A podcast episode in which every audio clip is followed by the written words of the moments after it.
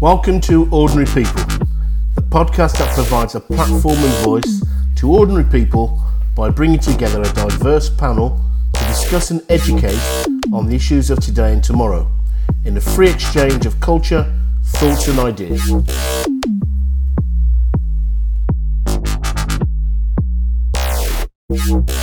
Welcome to Ordinary People, the podcast that invites members of the community to share their thoughts and observations on the issues of today and tomorrow. My name is Peter Jones and I'm your host. I was born and raised and I've lived most of my life in around Birmingham. For the last 30 years, I've worked in the IT education sector. I volunteer for Birmingham based charities and good causes.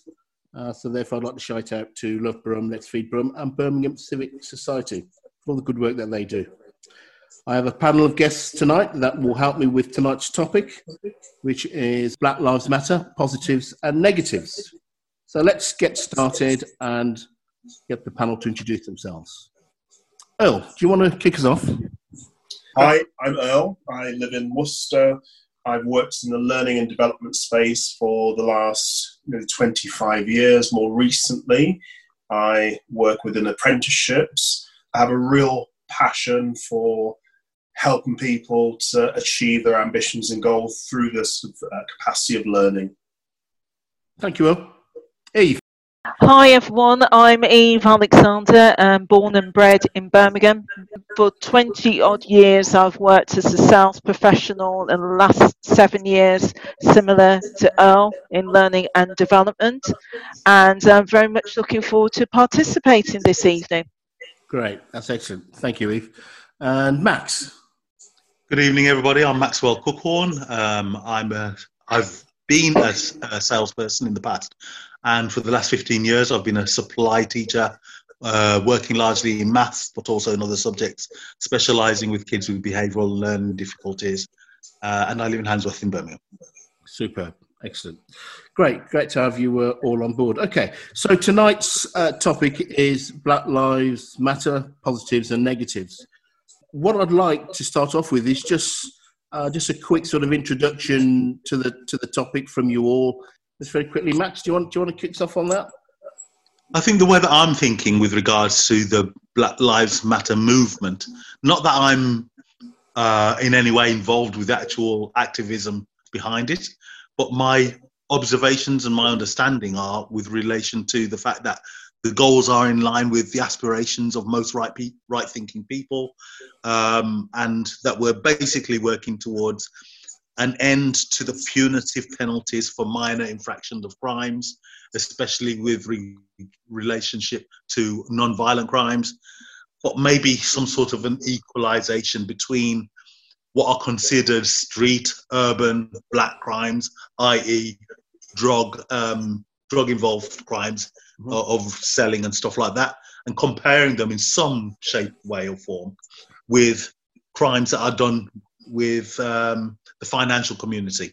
Let's look at things like um, embezzlement and corruption and misappropriation and stuff like that. Non-violent crimes, which seem to result in far less punitive punishments. Okay, understood. Okay. Uh, Eve, any sort of um, what, are your thoughts on tonight's topic? Anything you'd like to say? Um, from a positive um, perspective, I think what it's brought this conversation out into the open rather than it would be very much in the black community and very much amongst your colleagues and your friends. It's put it in the in the centre really. I think that's what's been interesting and um, people outside of the black community are now aware of it whether they understand it or not is a different matter but they're aware of it the negatives though um, by by positioning it sort of more within society is it just a slogan? Is it just a hashtag? And I'm speaking from personally and corporates as well. Corporations like this is the new thing. Um, we have to be seen to be, um, you know, supporting Black Lives Matter, but do they actually support Black Lives Matter? It's all right to have a hashtag yeah. and black your social media for a day, mm-hmm. but what are you doing to impact the, the community around you, and that could be within work or outside of work. So that those are the negatives to me. Yeah, it's a very, very, very, good point. Can we see a lot of corporations uh, making large statements, let's say, uh, via the media on what they're going to do in terms of um, providing funds to the black community? I'm yet to get any evidence as to what they've actually contributed, who they've given it to, who's managing it.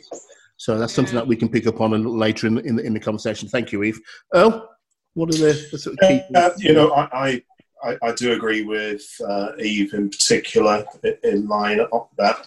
It's really sort of highlighted some key issues that these are not issues that uh, have just arisen as a result of obviously Sir George Floyd. They've been around for generations. I think what's different now is that more people black people in particular are feeling confident and comfortable to have those uncomfortable conversations with other colleagues. They're calling out uh, when it's not uh, appropriate mm-hmm. rather than just accepting it to, I guess, um, unbalance that sort of status quo because it's a really difficult decision to push back sometimes because you have to think about the wider implications, whether that's uh, in the workplace, whether it's, it's not so, so, much in your friendship groups, but certainly in a corporate environment, you have to. Nobody wants to play that race card, and I think the common misconception sometimes is that if you highlight something and call it out, that it can be effectively sort of classed as a well, are you using the sort of race card? Yeah, that that that shouldn't sort of exist. I suppose one of the sort of negatives I see, and again, it is very much, we, we talked about previously how the media, the mainstream media, picked up lots of news stories when I guess there were lots of rioting all around the sort of uh, world. Lots of people were protesting. Mm-hmm. It picked up on some key themes there. As late, I've not seen the level of exposure and coverage which tells me or informs me that there has been that sort of desired short term effect, which is, yeah. you know, what's next? Let's start to see some of those, um, I suppose, call outs into tangible actions that both corporate and organizations really start to embed in everyday practice. Yeah. Yeah. Okay. Lovely. Great.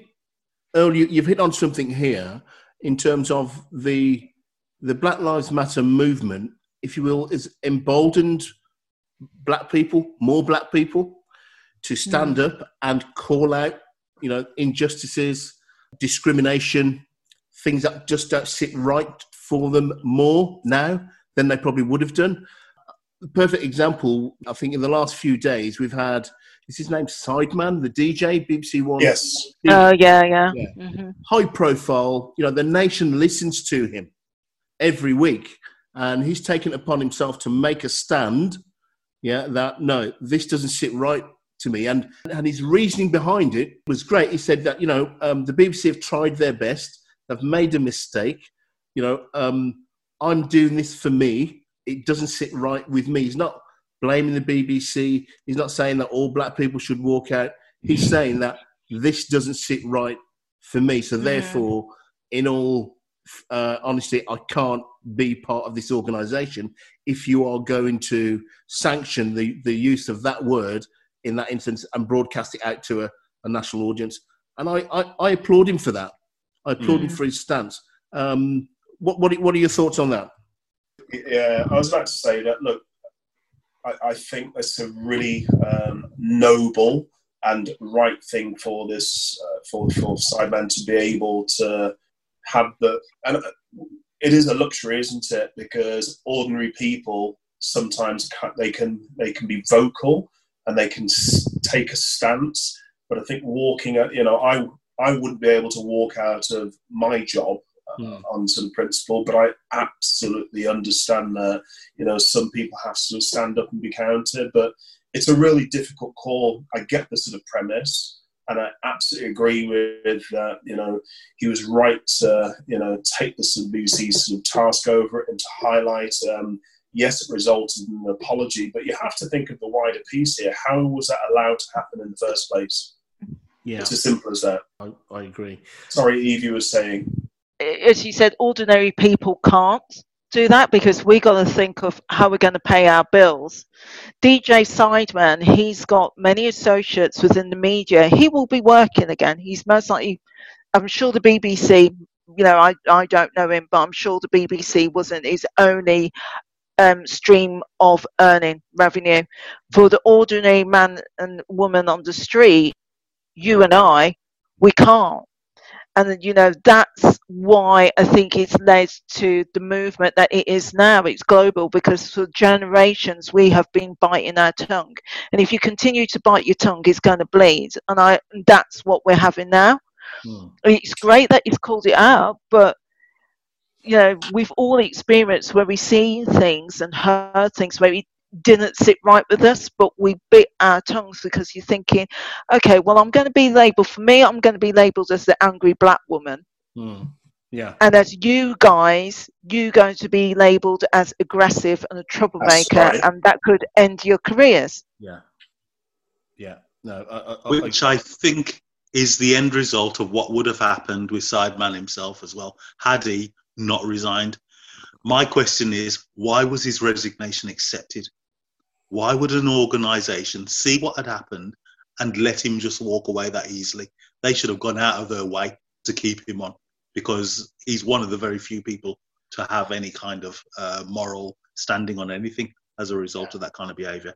But, but just to come back as well to the biting tongue thing as well. I had a conversation very recently uh, with someone that was saying something along the lines of how they feel like they can't say anything about anything nowadays. And my response to that is basically, well, I sympathize with you, but ultimately, what was going on before was offensive. It was always offensive. Now we're actually telling you that it's offensive.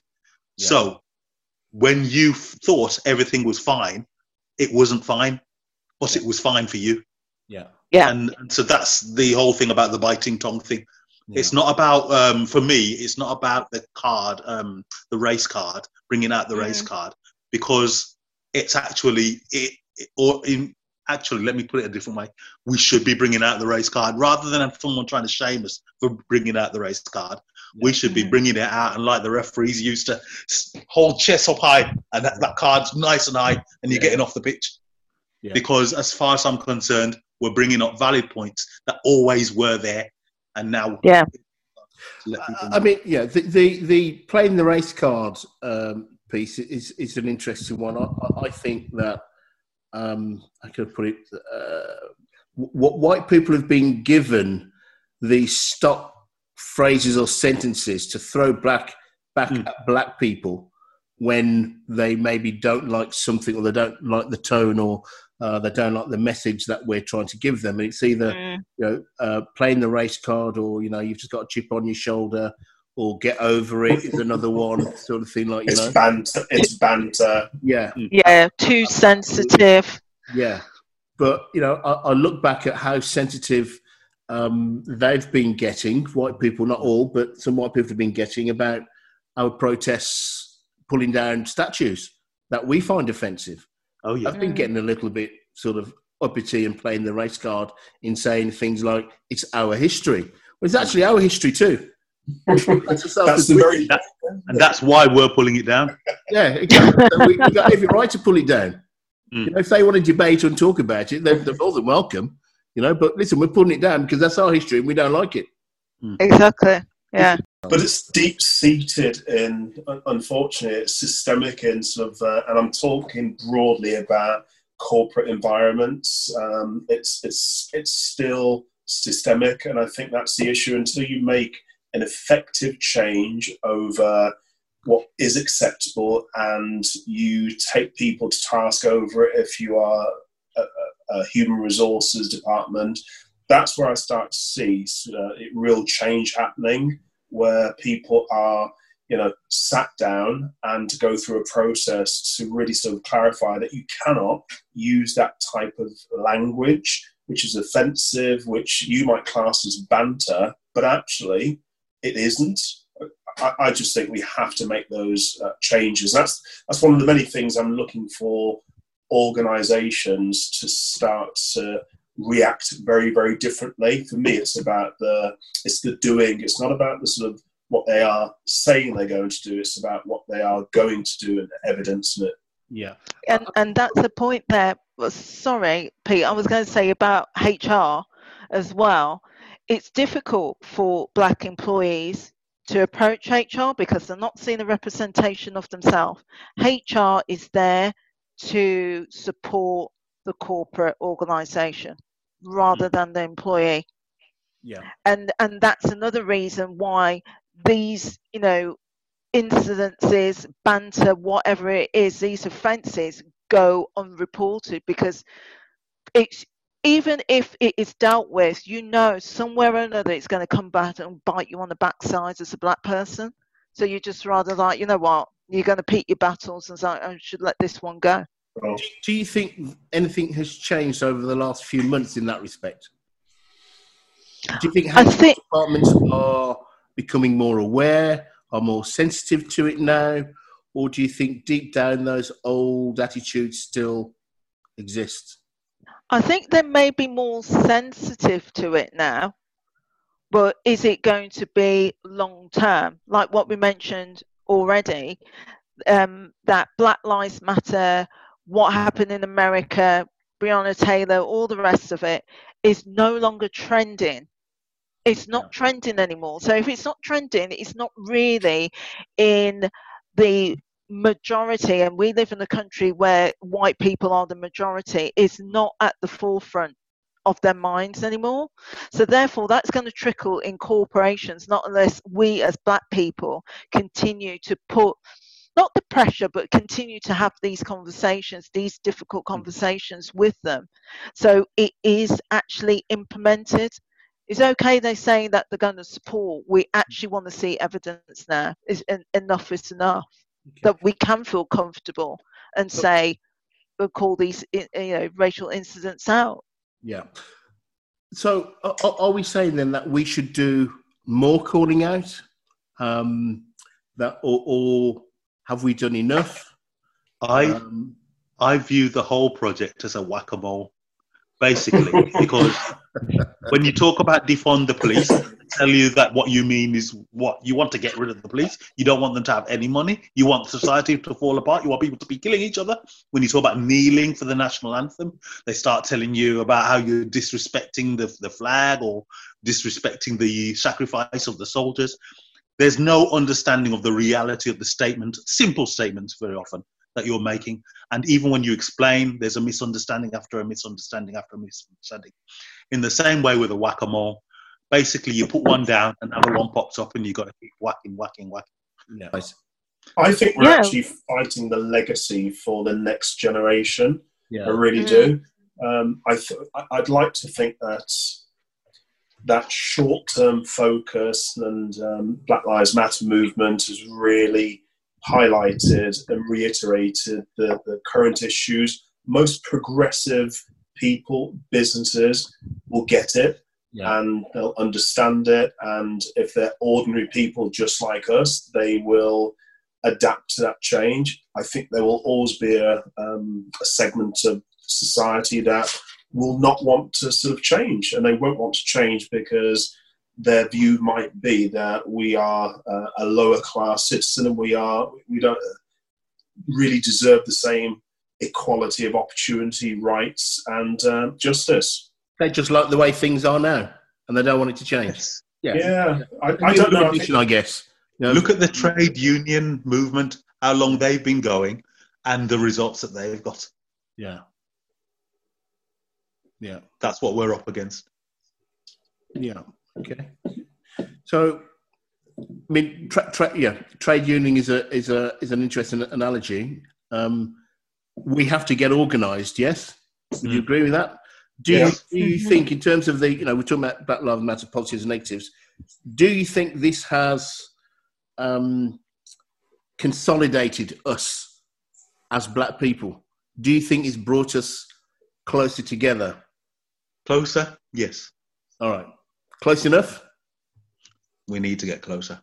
Okay. Yeah, not enough. All right. Is it temporary and or is it Mm. sustained? So for me, I've again, I've learnt more about Black history in the last sort of two three months, and I, I've really understood all my life, and it has brought me much closer to people. I've had those conversations that you kind of pose to yourself in the back of your mind, and you have conversations with yourself. But actually, I've been having them openly with lots of other people, black, white, and obviously sort of people of color. So I think, yeah, I, I would hope that although it's temporary, that that continues. I think it's an interesting thought as well to look at the similarity between poor black people and poor white people as being much closer very often, even though we're talking about Black Lives Matter and a Black Lives movement. But there is interaction between uh, different uh, communities of different race. But the similarities between poor and black and white people is far closer than the disparate, uh, the similarity, let's say, between a poor white person and a rich white person Yeah. And I think we have to try and remember that that there are certain things that hold us together, and some of the bad decisions that are made around poverty, in, into criminality, and blah blah blah. We have to be a lot more understanding of the bad decisions that some have made in our own communities, Yeah. because it's only by being more understanding of our own community that we can empathise and then show a un, united front. Because I think personally, this is a battle against those with influence and power, and that's money Mm.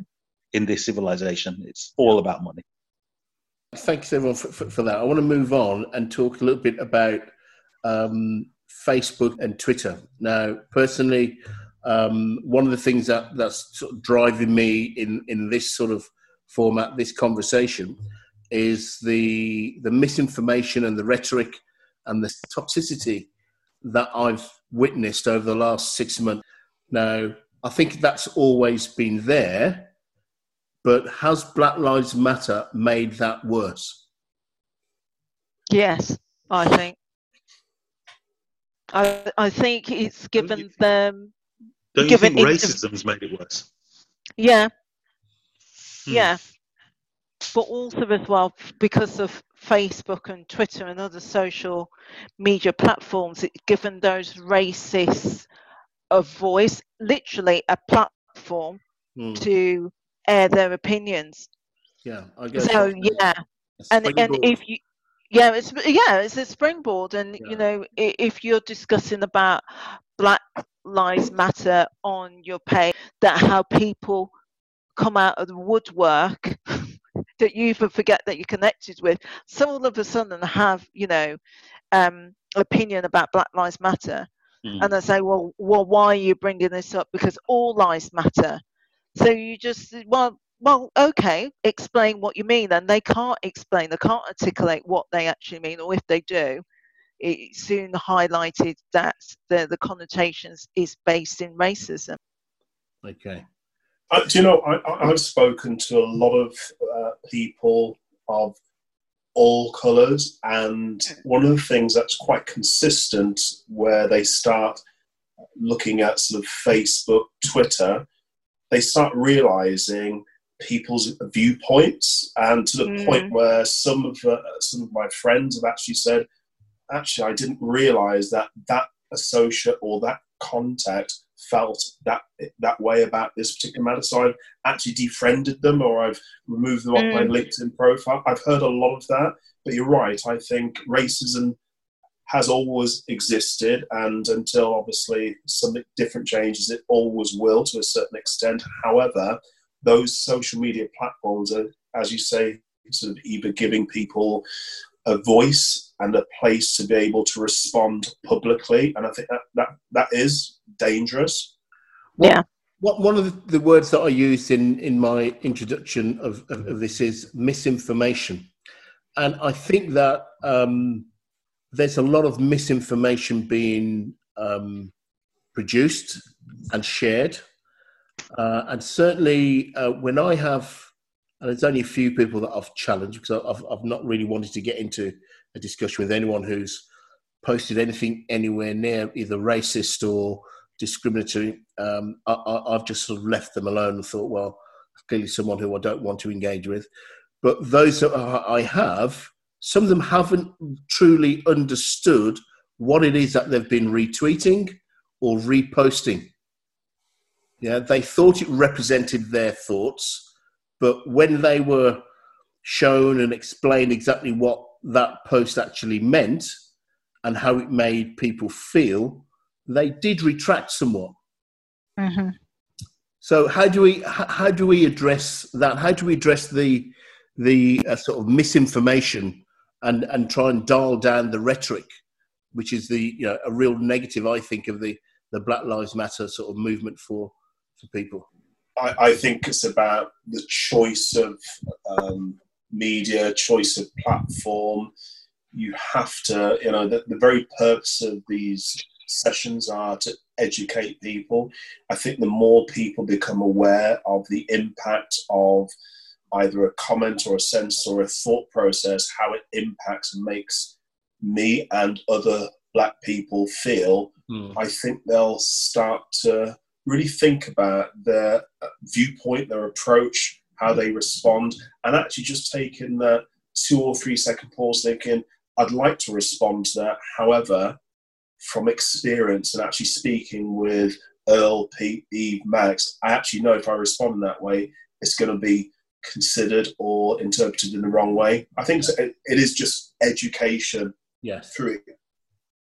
Yeah, mm-hmm. I mean that keeps on cropping up, doesn't it? Education for uh, for people. I, th- I think I think I'm a patient person, and I'm willing to have a discussion and a conversation with people on the phone on the one to one. Over the um, over the uh, social networking sites, I'm gradually getting to a point where I'm just deplatforming people. I don't appreciate their their opinions. I'm not really into the whole discussion thing. Yeah. I think mostly it's malicious and malintended. I'm I'm not really willing to deal with it. Does Does anyone disagree with the fact that Facebook and Twitter are, are not the places to have these types of discussions? Does anyone disagree with that? Or do you think Facebook and Twitter is a good platform, a good place to have discussions about you know race relations and uh, and, and, Black Lives Matter and White it Lives tends, Matter. And it tends to be all of them tend to be good places for communal agreement. But when there's disagreement, that's um, when it's not a good. It, it's a platform, you see. So if yeah. you stood on a platform and then someone started shouting at you from the back. That's basically what Facebook is. It's great while everyone's behaving themselves, but yeah. once you got someone just shouting abuse and disturbing everything, then it falls apart. It's it's not a great platform to have that sort of discussion because it's mm. one dimensional. Uh, yeah. and, and what you need in, in these sort of discussions, you know, you, you need almost um, you, you need that feedback. You need to see almost see the white of someone's eyes and see their body language. Yeah, to have a proper discussion and debate about you know the uh, the, the, the the wrongs and rights. Yeah, about history, about feelings. You know, mm. uh, about survival, about privilege. You know, you can't have a you can't have a, a, a conversation about privilege over Facebook because mm. your your message is going to be construed as well, like you know, it's one of those you know get over it moments. You know, slavery was you know abolished 200 years ago. Get over it, sort of thing. There's no slavery now. You get that sort of like re- re- response, as well as the um, you know all lives matter or white lives matter. Well, they've always mattered. Mm. Yeah, black lives haven't always mattered, and that's why slavery was such a intrinsic part of the UK's uh, you know history. Mm. By the way, sorry, just very quickly, the lo- just to interject, the laws that America uh, implemented in order to make the black man value less than a human life hmm. were English laws. Yeah. Because America was at that time under English law. Right. So you've got to remember when people start talking about, oh, you know, it was a long time ago and America's this and America's that.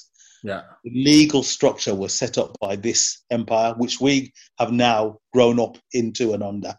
Yeah. And then come to another stage whereby Jamaicans came across and now they've implemented this, uh, what was it called? The um, unfriendly environment, whatever it's okay. called. in order in order to send them back for no other reason I can see than that they are black. Yeah, Mm. yeah. You're talking about the, the Home Office and Yeah. Yeah. What was it called? The environment. The can you remember that one, Eve? Um, hostile? Was it And- hostile? Was Hostile it hostile? Yeah, yeah, yeah. okay, That whole policy yeah, is uh, I, I can't see it as anything other than racist.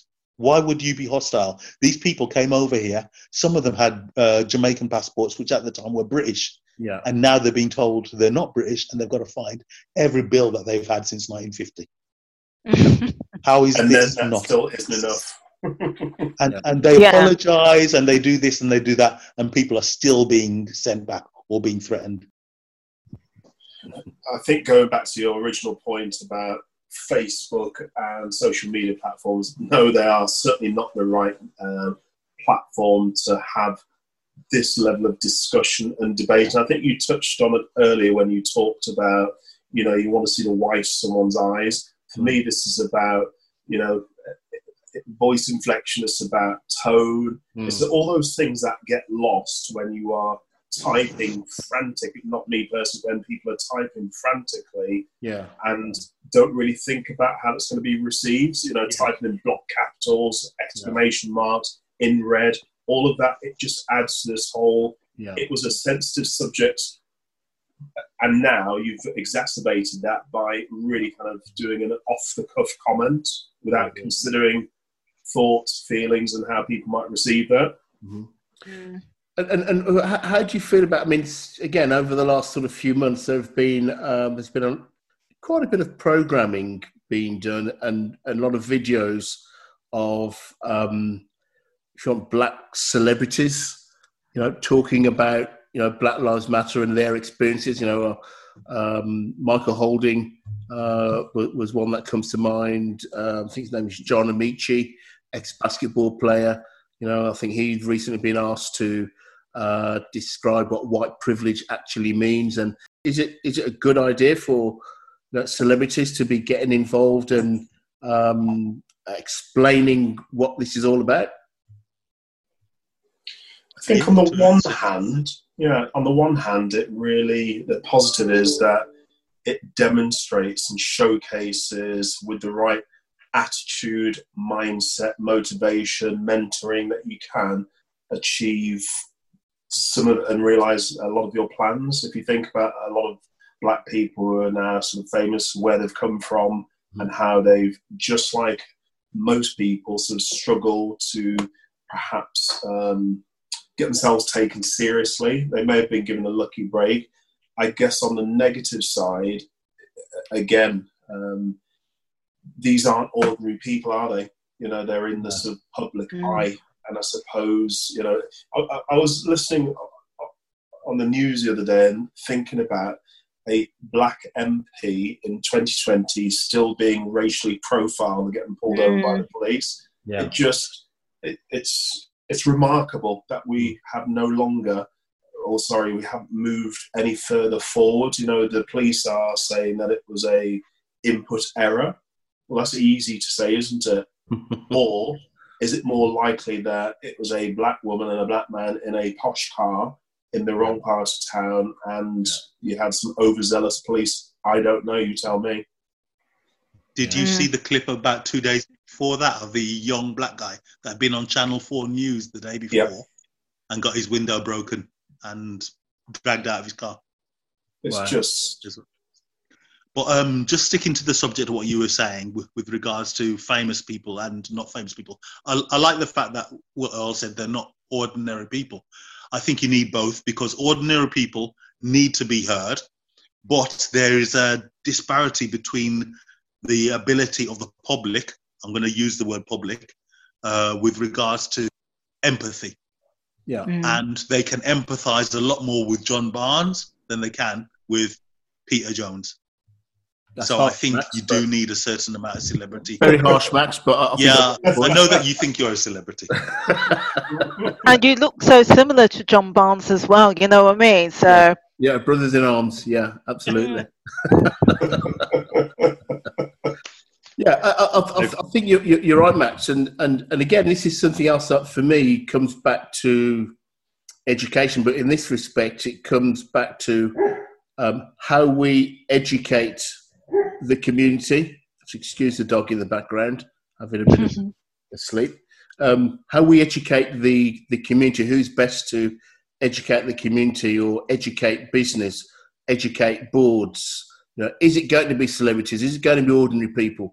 Do we have to arm ourselves with knowledge and take a message out to the community, take it to business, take it to boardrooms, you know, to ed- educate them? Who's going to do who's going to do that work? I think in regards to corporates, it's got to be people of influence, and h- how much influence do ordinary people have? As individuals, I don't think we have, but as a collective, we do.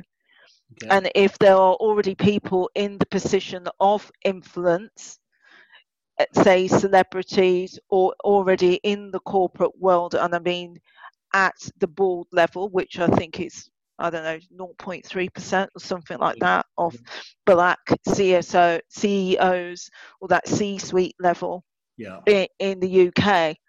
Um, it, uh, it has to be a mixture of a lot of things really to, to get to that point is what we mentioned about HR recruitment as well. How are they engaging with the community to have that talent in their business? Because I'm really tired of hearing say, oh well, no one applies. Well, okay, but what is your process? Are you saying for particular roles that they must have a degree from a certain university in a certain subject? Well, when you're doing that, you're excluding a lot of people there. Yeah. And do they really need that degree in that subject mm-hmm. to order to have the skill sets and to perform well in that job and earn your your business money because that's what they want you to do. They give us a little bit of change at the month, end of the month, but we got we're there to earn the money, not unless you're working for yourself. Yeah. So I think it's going to be a mixture of ordinary people, corporate people of influence, and as a collective. And as Earl said, you know, I think it's the legacy for the next generation because these conversations our parents were having these conversations. Mm. You know, their parents were having their these conversations as well. So it's systemic racism that has been going on for centuries. We're not going to overcome that in a few years. Hopefully, it'd be quicker than centuries. Yeah. They won't. you know, here's hoping, but I, I think um, it's going to take a, you know, a village you know what they said it takes a village to bring a child. I think it's going to be a village of, of people like-minded people irrespective of their colour people of influence that can make those changes. Do, do, do you think the black lives matter movement has um, motivated inspired um, and informed the next generation enough at this point are they engaged I think they are engaged. I think they have. I, I think the next generation. Um, is, I think each generation's like a, a, a generation of a, a, model of a car, and each time a model of a car is released, there is something different about it. It could be faster. It could be the how it the economy of it and so forth. And I think the same with this generation as well. They're more outspoken than we were, and our parents think that we were outspoken. And I think it's motivated them. And they're very much a generation that they don't take no for an answer, they want to know why.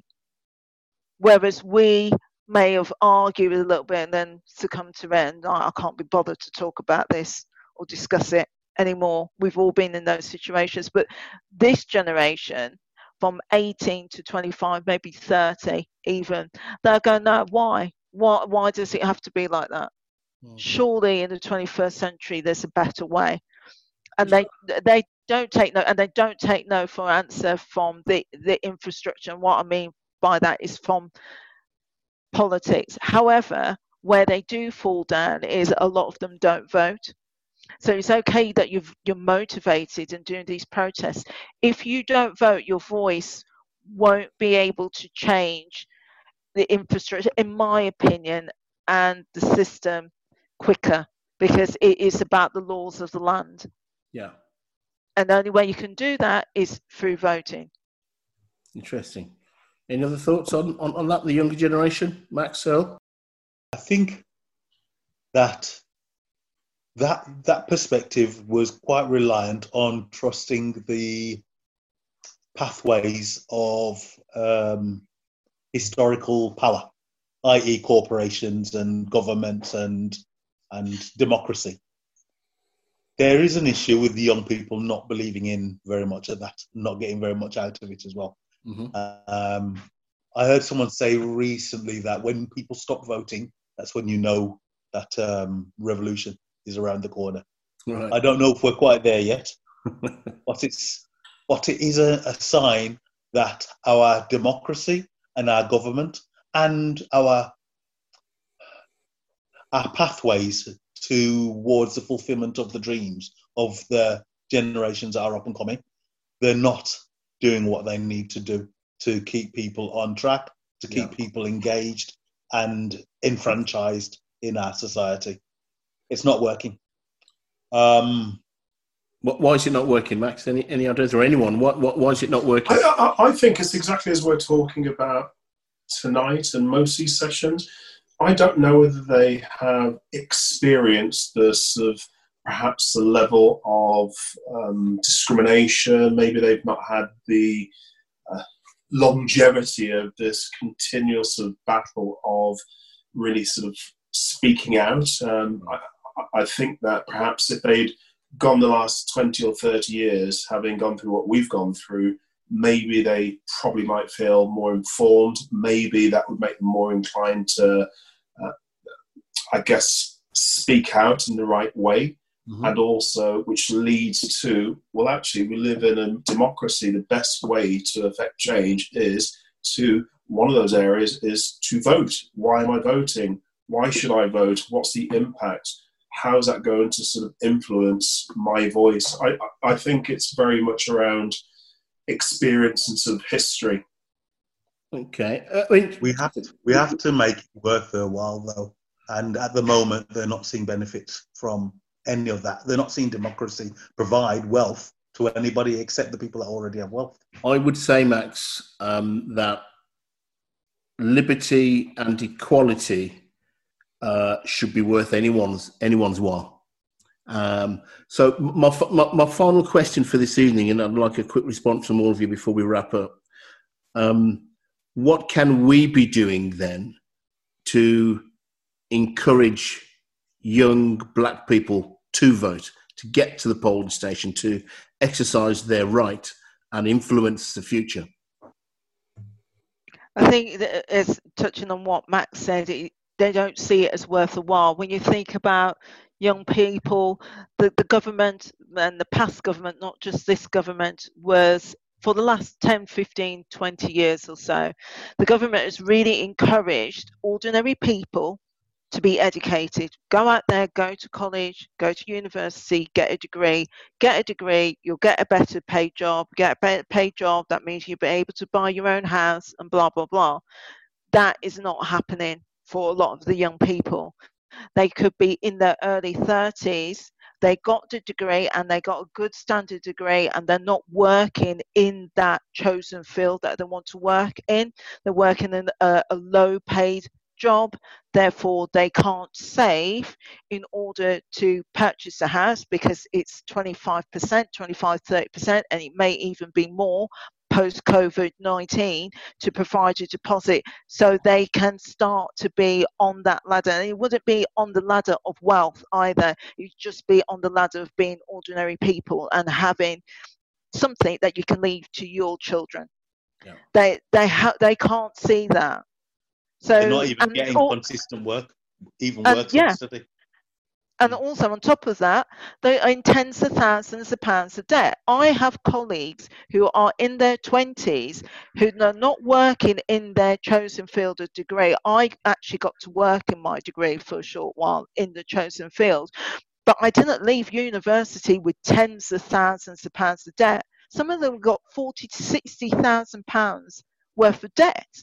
They're never going to be able to pay that off Mm. So, for, for starters, that would have to be addressed. A few years ago, when Liberal Democrats were saying that they was going to um, scrap the student loan, yeah. that's how the coalition government came about. Because it, and he didn't transpire to that.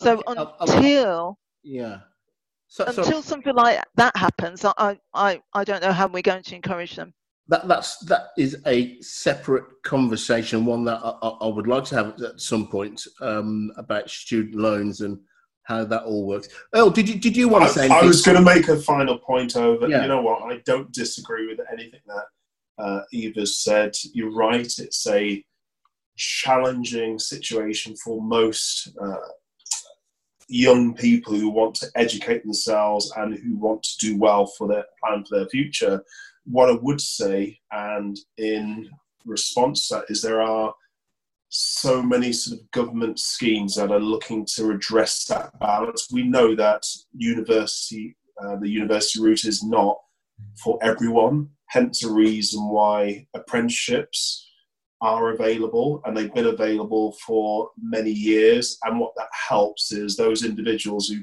probably academically might have not been able to enter into university. So that is trying to balance out that particular sort of landscape.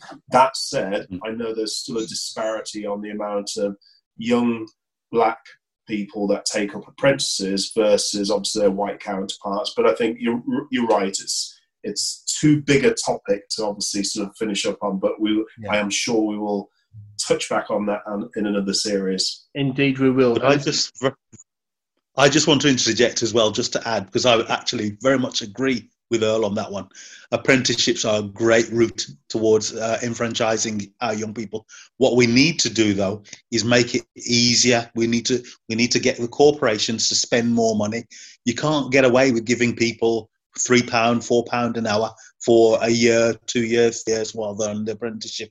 I'm not talking about a full time wage but they need to be treated with a lot more respect. They need to be given better opportunities.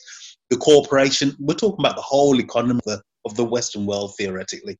They need to spend a bit of money on this issue. Forget about universities, they're doing all well and fine and dandy. But we need to get those apprenticeships up and running. They are a really good uh, route towards getting people into qualifications with experience and work opportunities. I'm I'm sure that the universities might argue the uh, the toss with their max about they're all doing well and dandy, but uh, I think your your point is uh, is well received. Uh, thank you very much. Thank you very much, Eve and Earl. Uh, it's been a good discussion. This has been Ordinary People. Thank you for listening.